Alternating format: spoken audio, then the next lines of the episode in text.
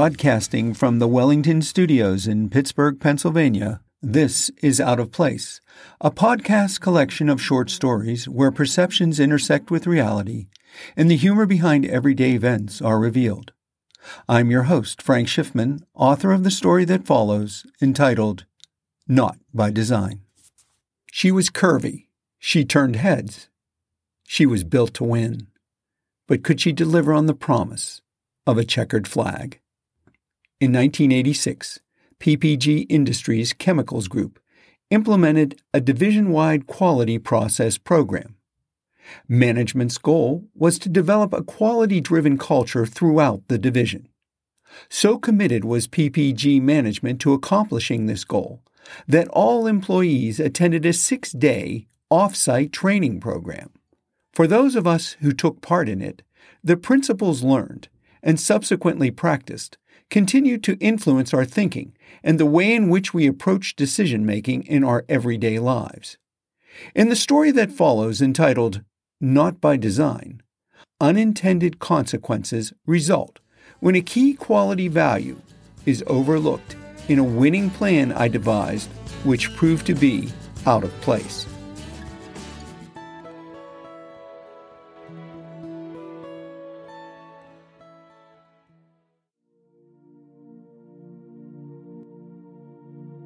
I married a bit late in life and immediately began to start a family. By age forty-seven, I found myself with a seven-year-old son named Sam. My wife encouraged me to join the local Y M C A Indian Guides troupe so that Sam could have an outdoor experience and make new friends. Besides, she said, it will give you a chance to meet other dads. So we joined the Ottawa tribe, where I adopted the name Silver Arrow. Sam became Golden Arrow. Anyone who has ever participated in Indian Guides or a similar father-son tribal group like the Cub Scouts knows about Pinewood Derby car racing. These races are a true embodiment of family camaraderie. They heighten competition among kids from six to eight years old in a way that can only be understood through complete involvement. The experience is often more important to the dads than to the kids. I found that preparing for Pinewood Derby racing paralleled some of the basic tenets behind the quality process that was being practiced throughout corporate America at that time. The first step to participating in a Pinewood Derby involves purchasing the parts you will need to assemble the car itself. For around six bucks, you can get a plastic bag that contains a seven-inch by two and three-quarter-inch bare block of pine wood, four plastic wheels, and two axles. From there, it is up to you to design and craft your car. However, when complete, it may not weigh any more than five ounces. It's every father's dream to win a Pinewood Derby, and by association, their son's dreams as well. Pinewood Derby racing is a real-life example of the story of Pinocchio. As you may recall, Geppetto, Pinocchio's creator, started out with nothing more than a block of wood, albeit a bigger block of wood relative to that needed for a Pinewood Derby car. In the end, his masterpiece, Pinocchio, is like no other. So, too, derby cars are individually crafted. Do a search in Google for Pinewood Derby, and your computer screen will be flooded with information. Everything from car designs, rules, way to win, decals, and more. Talk to dads that have been through it, and they will have colorful stories to share. Most will talk of their Pinewood experience with outrageous passion. My friend, Brian Newman, whose son was the same age as my Sam, worked in an office right beside mine at P P G Industries. When we discussed the Derby, he showed me ways in which to sand down the plastic wheels to razor-thin edges. It eliminates weight and allows the car to pick up speed, he said. I also discussed the Derby with a number of other dads at P P G. It didn't take long to understand that the Pinewood Derby was considered a rite of passage, not only for the kids, but just as much, if not more, for the dads. It was a given that everyone wanted to win. But what I soon discovered was that some dads saw this race as a means towards obtaining bragging rights. Once I was through listening to my peers, I decided it was time to call up the cavalry. I had been in the marketing field for twenty-four years at that time. when you're a veteran of that many years, you know a lot of talented people, especially graphic designers and trade show display manufacturers. I'm what you would call a semi-handy guy, but the idea of constructing a Pinewood Derby car was not very appealing to me. I simply didn't have the patience to work it out with Sam. So instead, I convinced myself that he would really benefit by being part of a collaborative process, one that would involve reaching out to some of my business associates and friends. Applying additional minds and talent to bear on this project would surely bring home a winner, in more ways than just going across the finish line first. Good idea in theory, but in practice, well, let's continue. To kick things off, I contacted my very close friend Jim Prokel. My kids called him Uncle Jim. I have always referred to Jimmy as my Renaissance man, because he comes about as close to a living Leonardo da Vinci as anyone could find. He's brilliant. Jim can paint, sculpt, illustrate, design, and imagine like no one I know. I saw him as an outstanding choice to help Sam design his Pinewood Derby car. So I asked Jim, and he readily accepted. An appointment was set up for he and Sam to meet. Until that time would come, Sam was given the assignment of picking out some car designs from magazines and other sources to show his Uncle Jim for guidance. Sam decided to sidestep the grunt work and went straight to his Matchbox car collection, where he selected two cars that he wanted to see blended together, a Chrysler Plymouth Prowler and a Lamborghini. These were shown to Jim when they met. Jim scooped up the two samples and headed out the door, promising to deliver drawings within a week. True to his word, one week later, Jim arrived at our door for a second client meeting with Sam.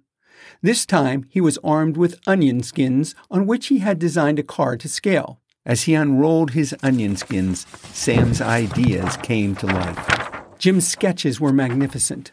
Not only had he designed a dream car, complete with scooped-out back wheels, but the blend of the two cars that Sam had picked were masterfully intertwined.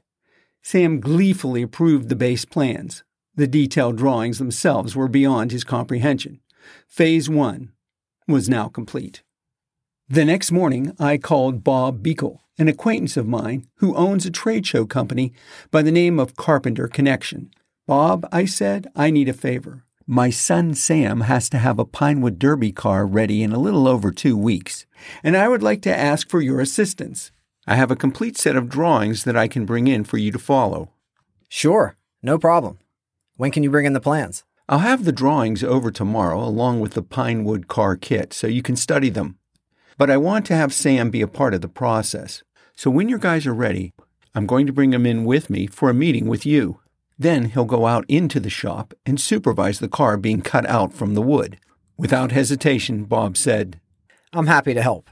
Bob called three days later and said, "My guys and I have gone over the drawings. We're ready and excited to get to work. The car's design is really special." I told him that Sam and I would be over the next day after school.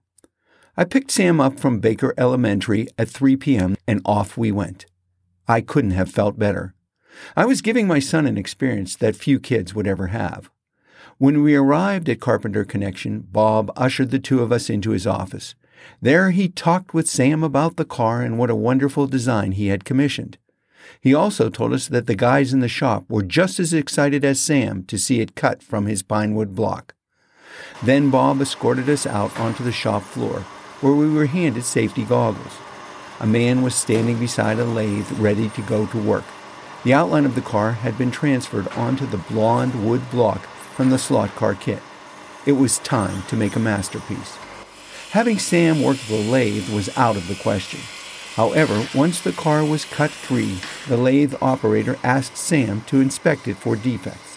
Finding none, Sam was given fine sandpaper to rub across the wood to assure the finish was as smooth as it could be. Twenty-five minutes later, we were back in my Honda, Sam proudly holding his Pinewood car. "When can we paint it, Dad?" "First we have to buy the paint. What color do you want to paint it?" "Yellow." Yellow lacquer was purchased, and Sam went to work applying the first coat to his car. A few hours later, he applied a second coat. It looked terrific. Once the paint was dry, we applied some decals and set up a ramp in the basement to see how fast the car would go down it. He and I were really excited. We'll beat them all hands down, Dad. I just know it. That Sunday, just four days away from the race, was a dry run day. The kids, who would soon compete, took their cars to the appointed track location at an assigned time for a preliminary weigh-in and test run. When our time came, Sam and I walked into the building like two cocks of the walk. We headed straight for the weigh-in station. People all around oohed and awed as the little yellow slot car was pulled from its bag and handed to the official at the sign-in desk. The man lifted it into the air and commented on its good looks. Then he placed the car on the weigh-in scale. It was a bit shy on weight. No big deal. The officials always had a variety of washers, change, thumbtacks, or other oddities on hand that could be applied with double-stick tape for just such circumstances. Three washers were taped onto the underbelly of the little yellow slot car, and she was ready to roll within regulation. We walked over to the six-lane track to prepare for our car's maiden run. Young boys were standing there squealing with delight as their cars careened down the slots in front of them. Fathers stood close by with looks of satisfaction. Others were studying the whole situation, trying to figure out how they would modify their son's car to transform it into a champion racer from an also-ran.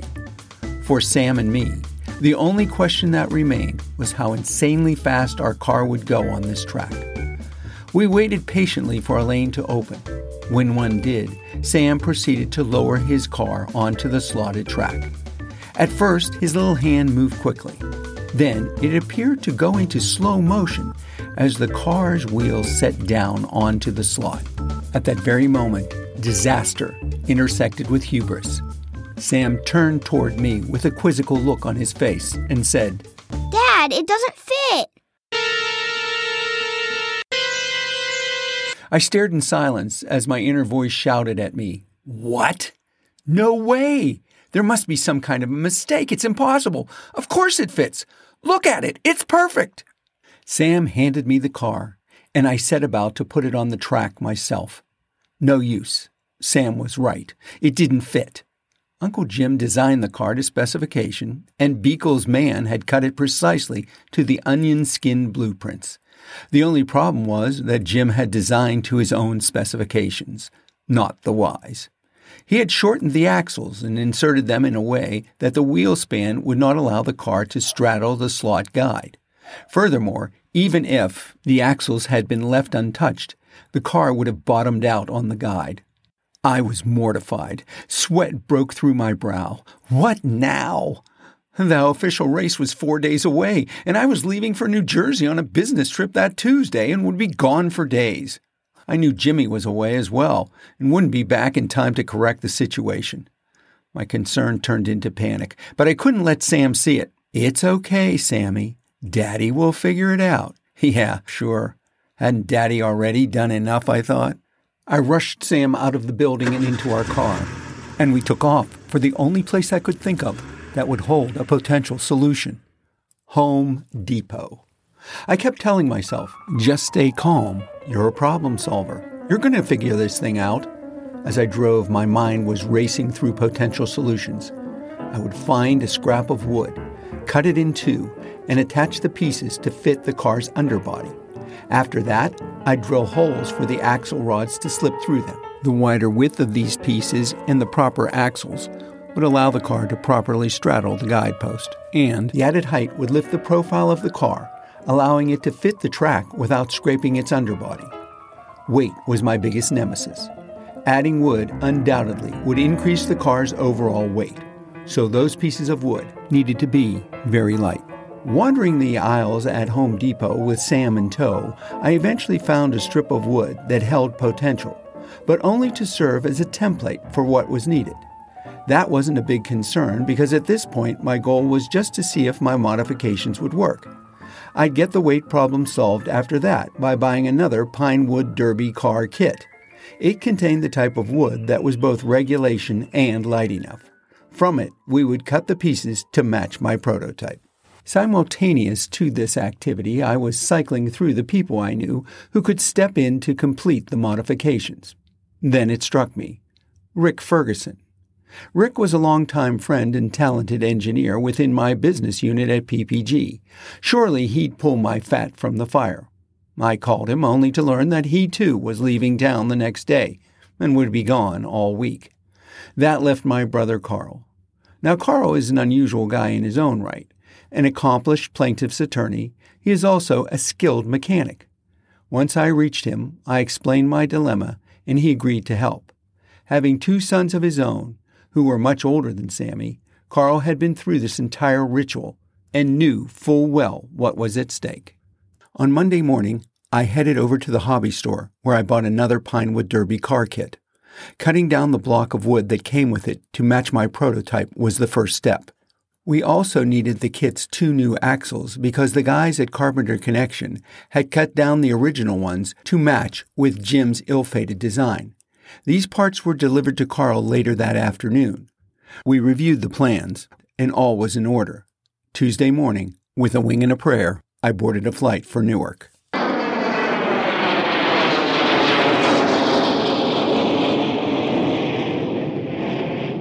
Carl cut down the piece of wood, drilled the axle holes, and helped Sam reassemble the car.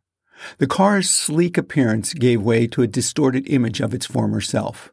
In a strange way, it was much like the scene from the first Toy Story movie, where Woody and Buzz find themselves trapped in the clutches of Sid, the next-door neighbor's son.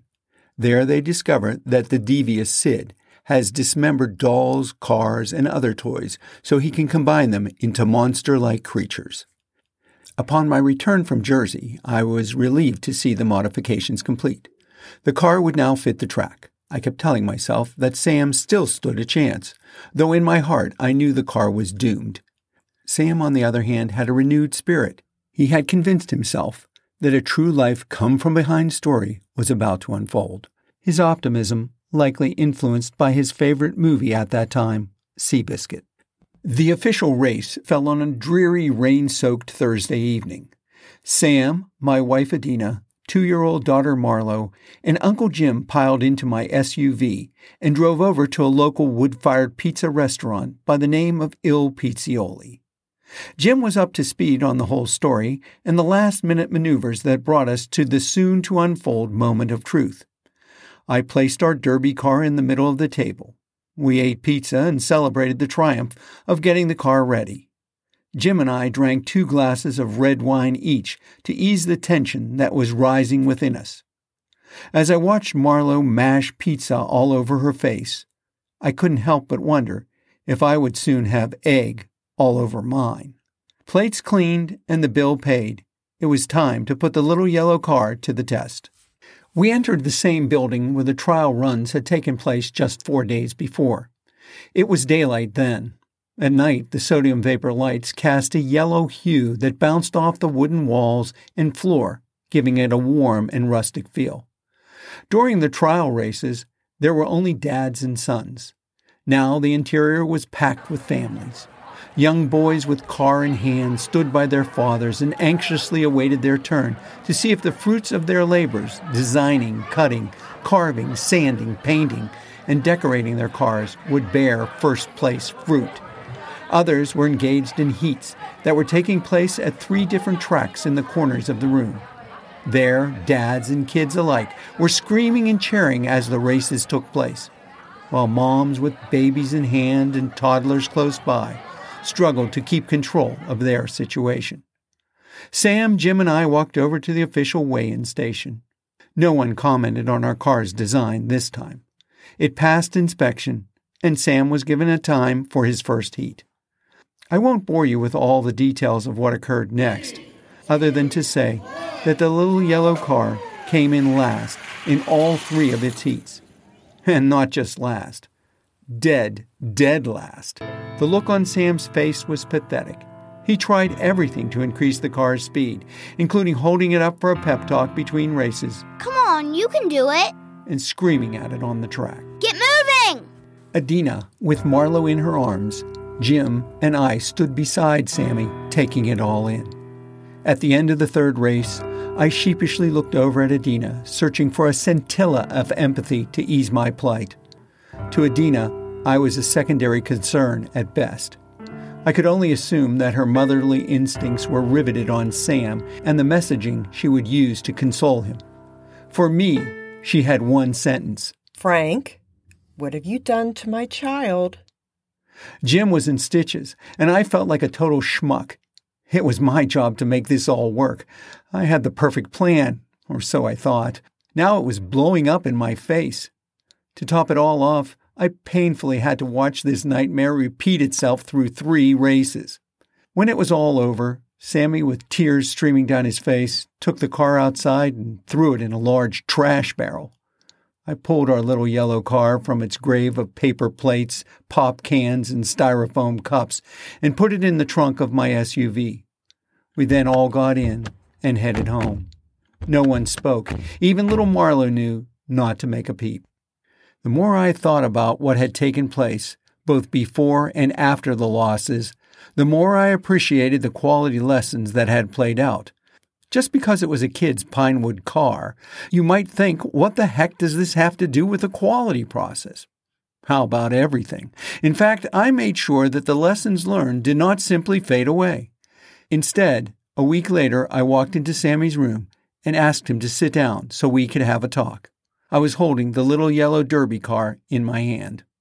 I started off by saying to him, "Do you know why I pulled this from the trash?" "Nope."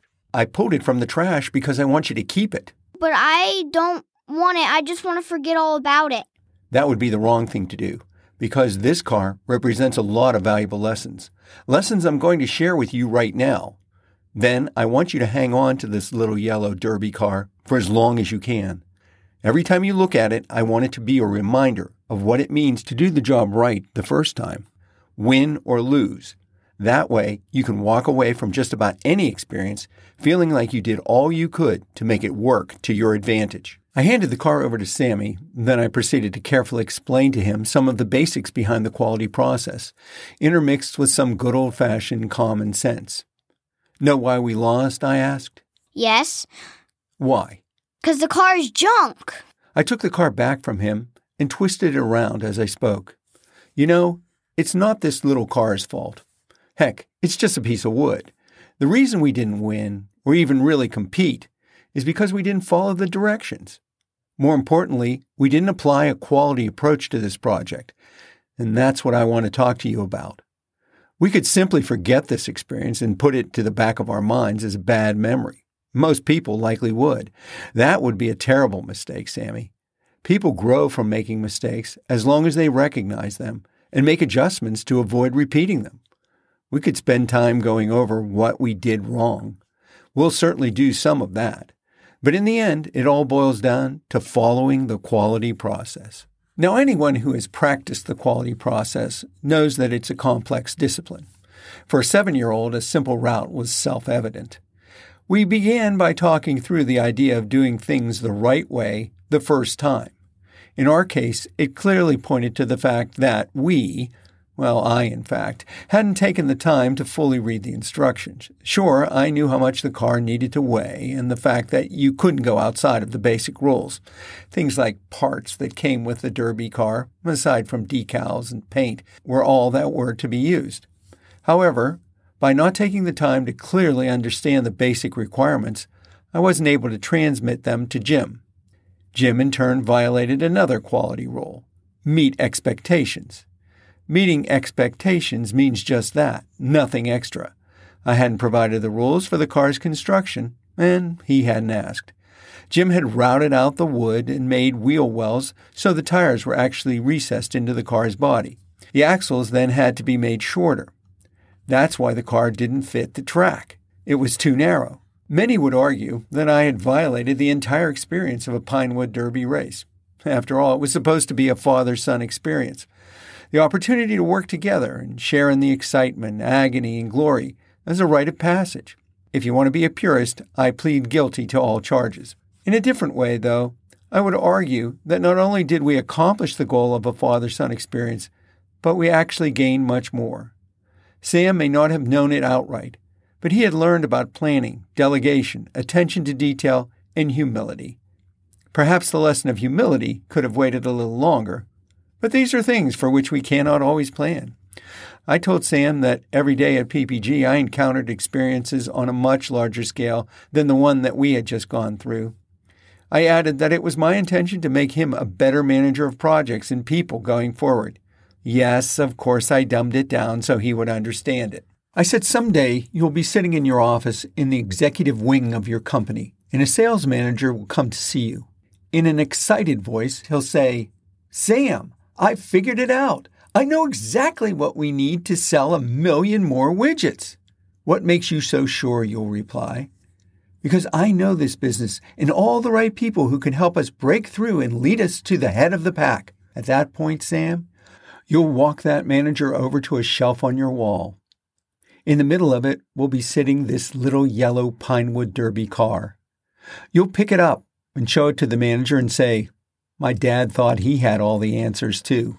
Then you'll proceed to tell the story of the little yellow derby car and send him on his way to gather the facts, fill in the details, and build a plan that fits the track and brings home a winner. Epilogue. The next year, Sam designed a new car. It was red. Uncle Jim painted a Coca-Cola logo on the side of the car. It made it to the finals, where the little red car was defeated in a very close race. Oh, the yellow car, you ask? Well, Sam's an adult now, but yes, he still has it.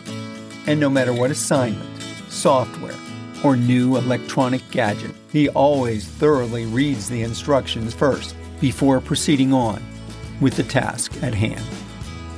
Thank you for listening to this edition of Out of Place, entitled Not by Design. If you liked the story, please give it a five-star review and share it with friends. To enjoy future Out of Place stories, click the follow button. This and other original Out of Place stories like it are available on Spotify, Google, Apple, and Stitcher. Not by Design was written and recorded by me, Frank Schiffman, Pittsburgh, Pennsylvania. The music Happiness is courtesy of Bensound Recordings. All rights reserved, December twenty twenty-two.